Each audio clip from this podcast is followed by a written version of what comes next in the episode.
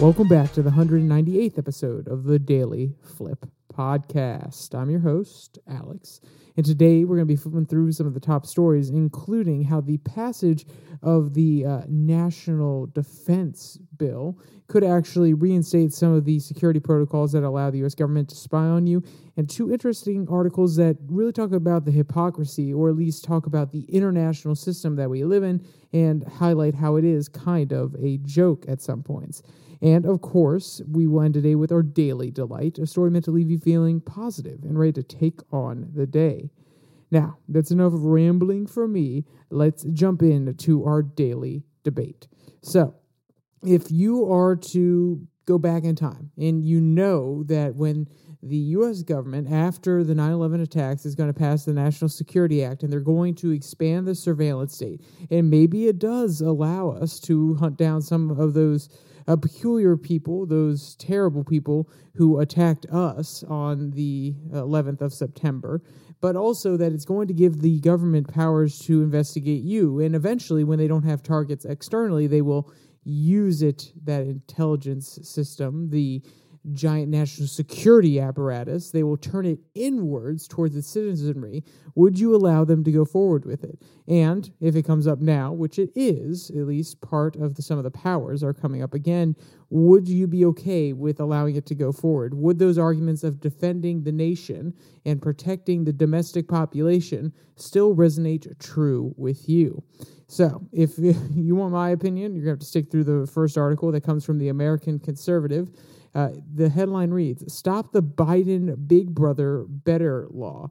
So, yeah, if you can't tell where they're coming from, like I highlighted at the very beginning, calling it Biden Big Brother alone is enough to evoke 1984, and a lot of people don't necessarily have they have a great impression of the writing and of Orwell. They don't necessarily love the society that is perpetuated within the book itself. So, let's jump to the first quote so you can kind of get an understanding of what's going on here. Quote, "Don't trust any bill so large that it has to be delivered by handcart," warns Senator Mike Lee. He's a Republican from Utah, the top Senate opponent to the rubber stamp reauthorization of the federal surveillance powers. With bureaucratic rascality, I think that's the best way to pronounce it, could be hidden in the 3,000-plus pages of the 2024 National Defense Authorization Act. Is this the Biden Big Brother Better scheme many conservatives fear? Section 702 of the Foreign Intelligence Surveillance Act will expire on December 31st unless Congress reauthorizes the provision. Biden appointee and FBI Chief Christopher Wray seek to stampede Capitol Hill to perpetuate the law with no real reform, but the deep state cheerleading squad is encountering fierce opposition on the Hill. So, there's a few different aspects to this, and the first one is, of course, hey, I don't want to be spied on. I do not want the NSA, FBI looking through any of my records, and a lot of people always make the argument, well, you know, I don't do anything wrong, so I'm not necessarily against it. You know, it's not a big deal. It's not like I'm doing anything illegal.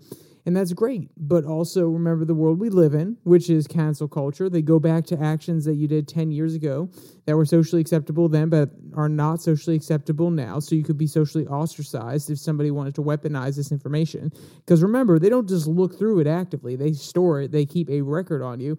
The U.S. government is one of the largest data maintainers, especially of its own population, but also of people overseas in the United States, if not the entire world. So think of it that way. But also, you don't know what's going to be illegal in the future. I'm not saying that we're going to go down a dictatorial path. I'm not saying that we're going to go towards authoritarianism. But eventually, if we do, and I know it's a hypothetical and it's hard to base your life off of hypotheticals because anything could happen. But just have it in the back of your mind that if the country takes an authoritarian turn, or even bureaucrats want to weaponize something against you, they could compile a whole bunch of your different actions and imply certain things. They could do things that look mundane or even are socially acceptable, but try to spin them in a way that makes things look malicious. Or the law itself can change, and then they can say, oh, well, look, I mean, this was before the law changed, but we know how wrong it is now, and we have data about it. And honestly, it's also just my data. It's my data. Even though I'm willingly giving it up to certain companies, that is because they are giving me value for what I am giving up. And for the most part, not 100%, but for the most part, you know what you are giving up to these companies. You don't necessarily know how they are going to use it. And that is scary. Just like you don't know how the government's going to use this information. And you might be saying, well, okay, you said that it's okay to give up your information in order to gain a service. And guess what the United States is doing with that information, what service they're providing you. They are going through and finding people who are threats to the nation. But my question to you is this. Google's platform, Google's need, all of these other platforms that take your data and want to keep you on there, that's exactly their goal. They can only monetize off of you if you stay on there. So they're not going to try to directly attack you and get you out. What government or what the government does with this information is they're trying to protect the overall society. They're trying to protect the nation. So the idea that they are solely focused on keeping you on the platform, you within the society, does not hold as true. And I think that is one differentiation between the big tech companies and the government and how they actually go about their processes that shows that, hey, at the end of the day, they don't actually supply as much value as some of these companies do, you know, making business easier, making your life easier when trying to share documents with a friend or certain things like this or giving you certain ads. Rather, they actually don't have to rely on you staying on the service in order to get their job done. They have to get people out of the system who they believe are threats. So therefore, they're going to come in with a very specific perspective, which is the government says, how can we get people out who are threats versus Google and all these other companies that say, how can we keep people on with the information? Those are two very different, fundamentally different perspectives, and they lead to very different outcomes. And, you know, on principle alone, I don't like anybody seeing my data, but especially when it comes to the government that has a monopoly on force, I do not want them to have it as well. So when you hear people standing up for this is an amazing thing where there's like, hey, hold on, slow your roll. I also love this because it shows that, hey, we are willing to peel things back. We are willing to take certain things if it actually does, you know, this coalition does stand and prevents it from being passed on these bases and get it cut out, then it actually shows that we're willing to repeal things. And it's not a direct repeal. Rather, it's a lack to recertify. But it shows that government can go back on what is done in the past. And just because you put something in doesn't mean that it is always going to be on the books. And between administrations, we do have changes and we have a lot of executive orders that are overturned, but it's a lot more difficult when things go through the legislature. So it is, in my mind, a sign of hope that we can change. If we recognize the problems with something in the past, we can peel it back. Or if we're wise enough at the beginning to say, hey, we have to recertify this. We have to make sure that we vote on this every few years.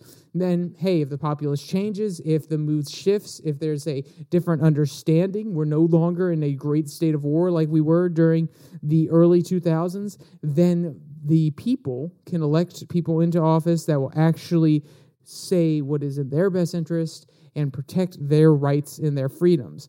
I think it's a great thing. It's a good sign, in my opinion. But it's not quite that simple either, because at the end of the day, the surveillance state, they're not going to give up their powers. They're not going to be willing to just outright say, oh, yeah, we're going to give up on this one. No, no, no. Quote, from the beginning, federal agencies blazingly lied about the number of Americans whose privacy was ravaged. In 2014, former NSA employee Edward Snowden provided the Washington Post with a cache of 160,000 secret email threads that the NSA intercepted.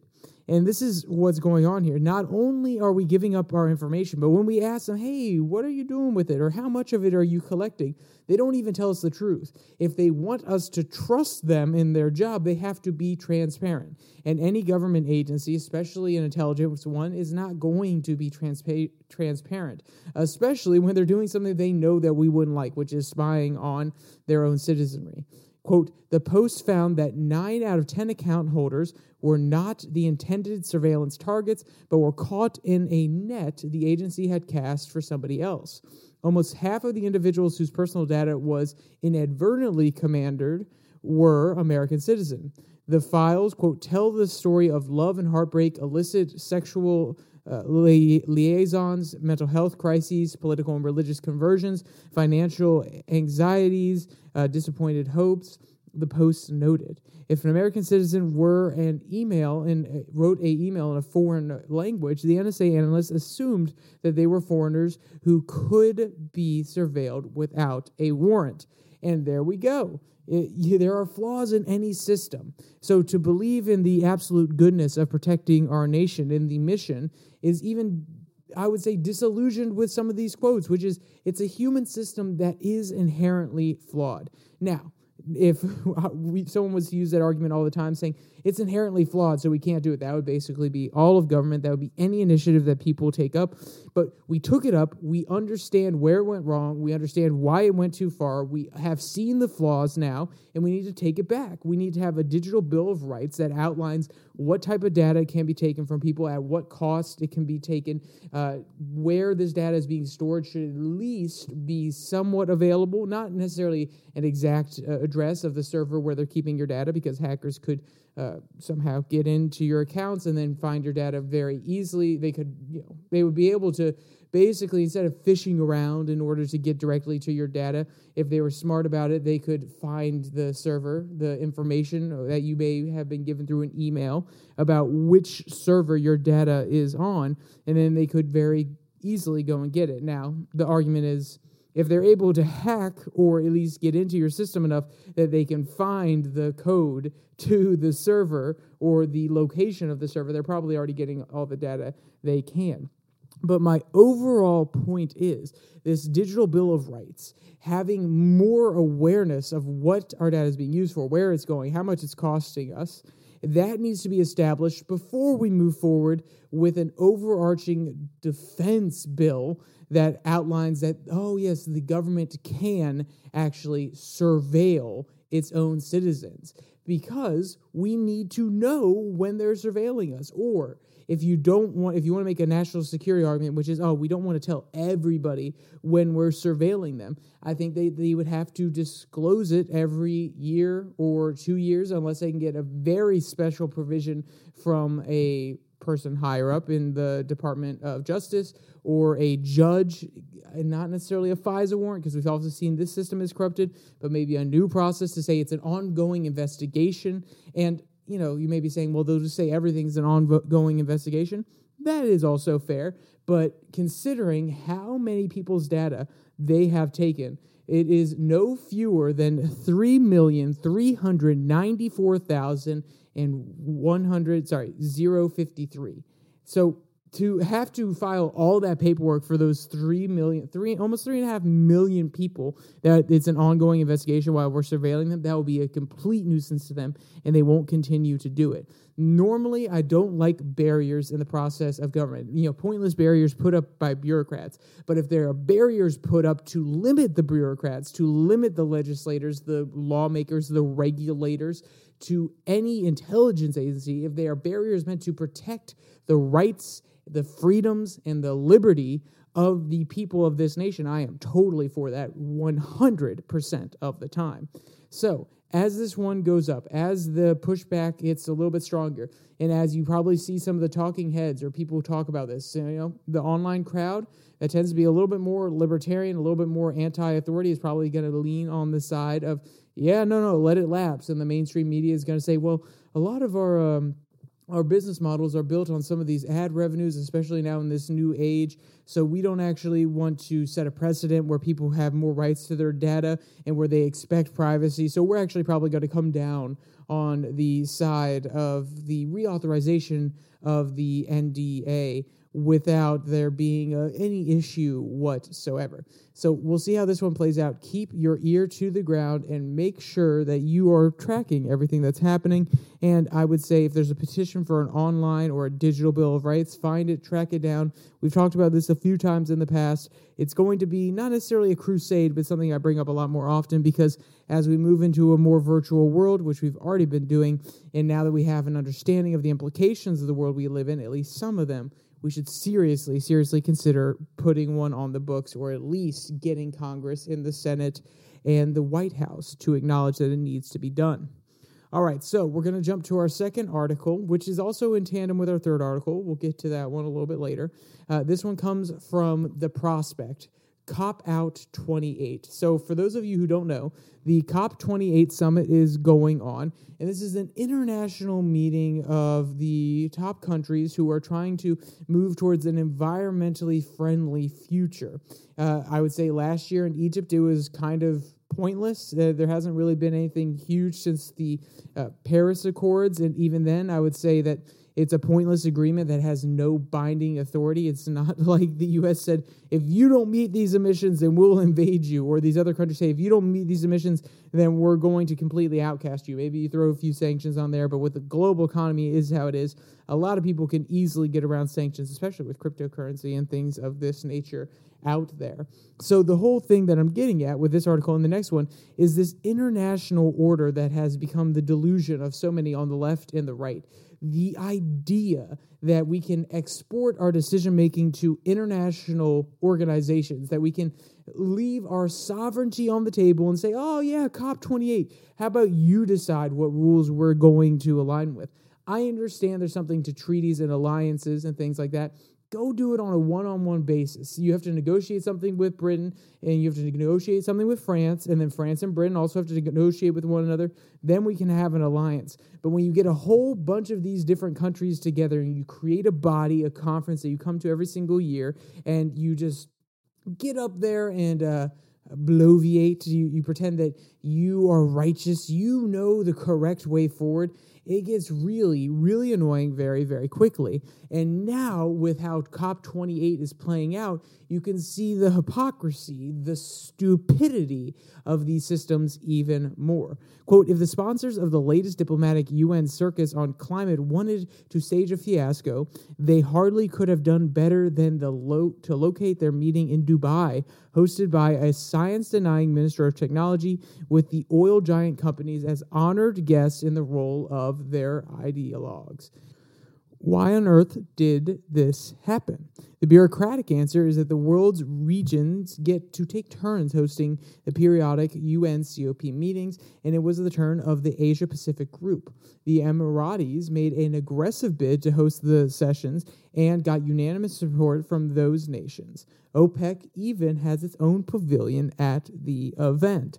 So, as much as I don't want to necessarily buy into the environmental doom and gloom, I do believe that environmental climate change is most definitely happening. I think we can mitigate it very strongly through innovation, through private enterprise, things of that nature. I also want to acknowledge that it's going to make a lot of people suffer. We're going to have probably scarce resources here for a while unless we really take it seriously and we do start those innovations a little bit sooner.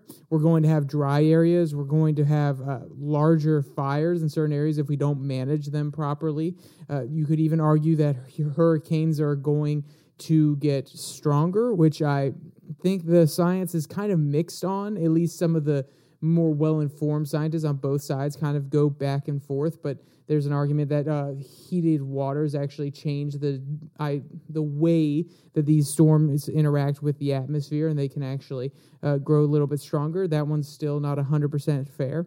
And also we've seen that over the years, we have become better adapt to deal with hurricanes, and we've lost less lives, but there's still a lot of property damage. So all of these things are still in the basket, but I'm not saying that the world is going to end due to the environmental disaster that is impending. For a long time, it was 2030. Now some people are pushing it back even further. It's just doom and gloom trying to force people in one direction or the other. But that doesn't mean that we don't need to take environmental issues seriously. That doesn't mean that we can't try to reorient some of these technologies and some of this investment into different technologies that will make us not only thrive on this planet, but the next planet. I mean, think about it this way. If we're going to Mars, we don't know if they have oil. We don't know if they had prehistoric dinosaurs and different plants that decomposed the carbon that was left in the ground and then becomes crude oil, so we can't just mine it there. We're going to have really robust renewable energy sources there on Mars. So, of course, it's important for human flourishing to adapt these sort of technologies, put investment into them, so on and so forth. And if environment is the how should you say, the diving board that we want to use to spring into some of these different sectors, let's go right ahead. If we want to limit the carbon emissions, if we want to make sure that we conserve the world around us, the beauty that's in the world, and we don't destroy it simply for our own greed, sure, these are all great things. But then when the mission of COP is to basically regulate environmental practices of different nations, and it has a very specific ideology. It has a very specific ideology, which is human climate change is a disaster, and we have to outright stop it, if not slow it down as much as possible. And then they also bring in some of the big donors who happen to be oil companies. It seems like a little bit of hypocrisy. And yes, I do agree with some of the messages here, which is, at the end of the day, these oil companies, they actually have to be okay with shifting the economy away because they have a lot of dollars out there. They have to be a part of this new green economy. Otherwise, they won't actually shift resources and throw more R&D into that part of the economy because they feel like they'll be replaced. But at the same time, when you are an environmental meeting and you have lambasted oil companies and the oil producers and the consumption of oil and different carbon fuels all across the world, and then you invite them there and you allow them to be a part of your conference, it is a mockery. It is freaking hilarious. Just because I don't buy into the complete doom and gloom, like I've mentioned a few times, it doesn't mean I can't notice something that makes me giggle a little bit. Quote, the political answer is not hard to fathom. So this is why are they there? Why are the oil companies and Saudi Arabia have such a strong presence? Quote, since Abu Dhabi and Dubai are major oil producers, they were pleased to give their Western oil company allies a major role in the revising of the narrative. According to the new narrative being relentlessly promoted by oil companies, it's important to have oil-producing countries as well as oil companies as part of the solution. And it's neither necessary or economically smart to ban carbon fuels entirely, so let's concentrate on reducing carbon pollution by mitigating the impact. And, you know, I think that's if you're going to make an argument to an environmental group and you're trying to also placate the free market economists and the pro-oil people, the drill baby drill people, that's a pretty middle-of-the-road argument that could scap off, you know, kind of bring the middle together a little bit. But it, once again, they're pointing out, the author's pointing out the hypocrisy here, and I just have to sit here and laugh. It's like, why do we give any credit to these international institutions whatsoever? All they want to do is try to strip the different nations that are participating of their sovereignty to bind them to agreements that may not be in their sole interest. And of course, we do have to have an international mindset on some things. You know, we don't want the whole world breaking out into war, but does that mean that you have to put your own interests aside in trying to get there? No, the reason that we don't want the whole world to break out into war is because, one, it's terrible for the world, but it's going to be terrible for the economy of every single country around the world. Your self-interest keeps you from wanting the world to break out into war. And you could even make the argument that your self-interest may push you to have more green regulations in place so that your country doesn't get swallowed up by all of the rising sea levels, which are lower than before, or the displacement, in this case, the displacement of oil-producing companies by green electricity. Of course, your self-interest is to be there and advocate for a different way forward, which is exactly what Abu Dhabi is doing. But some of these agreements directly go against the interests of nations, saying that, oh, yes, we're going to we're going to have a completely carbon-neutral economy by blah, blah, blah time, which I don't think is any particular rule that has been set in place, but it has been one that's been talked about. We talked about it in one of my classes in college when we were talking about COP27 last year. So when there are these sort of proposals that undermine the sovereignty of nations and go against their direct interests, it's absolutely hilarious to me why people take them seriously, because it's like, oh, yes, we're going to give up our economy that allows us to thrive, that allows me to sit here and talk on a podcast, that allows me to have a beautiful job that I absolutely love, that allows the soccer mom to complain about gas prices because they're making so much extra money in America than they could be in any other country across the world. All of these things, all of these privileges that we have because we are promoting our own self-interest and then going to international organizations saying, hey, what do you want us to do? What rules do you want us to be bound to? And complaining that we're not doing enough and we're not meeting those goals? Come on. It's hilarious to me. And The next article also shows me the, I don't want to say hypocrisy, but the, not dull-wittedness, but just the annoyance of these international institutions. This one comes from Counterpunch, a resounding rejection of nuclearism at the UN. So, the non-nuclear majority met in New York between 27th of November and the 1st of December for the second meeting of the states' parties to the Treaty of Prohibition of Nuclear Weapons. This coming together was not simply non-nuclear, but decidedly anti-nuclear in outlook and approach. The TPNW represents many things: a work in progress, a part of international law, a mechanism for the eventual abolition of nuclear weapons and similar. What it represents politically at the time of coming into force and since is a full frontal rejection of nuclearism and a challenge to the nuclear-armed world. 2MSP saw discussions and decision-making on how to embed this aspect of the treaty. So you're like, Alex, wait, hold on. De-arming, denuclearization, isn't that a good thing? Don't we want to get rid of these nuclear weapons so that we don't end up blowing ourselves up in one giant war in the future? And in an ideal world, I 100% agree with you, but I also think it's very unrealistic. And when you sit down at a table and you are being unrealistic and you're being idealistic for the sake of international order and giving up your own protection and believing that other countries are going to do the same, I'm sorry, but that just feels really, really naive to me. Yes, I would love a world in which nuclear weapons don't exist, and we can push for that slowly but surely in disarmament, or we can see the use of them and then see how terrible they are again, which I would say is the worst outcome. I don't want to see that happen, but maybe the people need to be shell-shocked into it because we haven't seen it in modern days. We haven't seen a modern bomb recorded from all the different angles sent out there and then, to paralyze the people with fear. We haven't seen these sort of things, and it's not necessarily top of mind. So I think it's actually going to be really hard to get 100% approval from a lot of the populace, no matter how afraid they are. But also, there's always going to be that rogue actor. Do you think North Korea is going to get rid of their nuclear weapons? Do you think China is going to? Now, if we approach in good faith, I'm not going to say it's completely off the table, but it feels very, very unlikely. And to put yourself at a disadvantage, to come to a battle with a knife when your enemy has a gun is strategically stupid.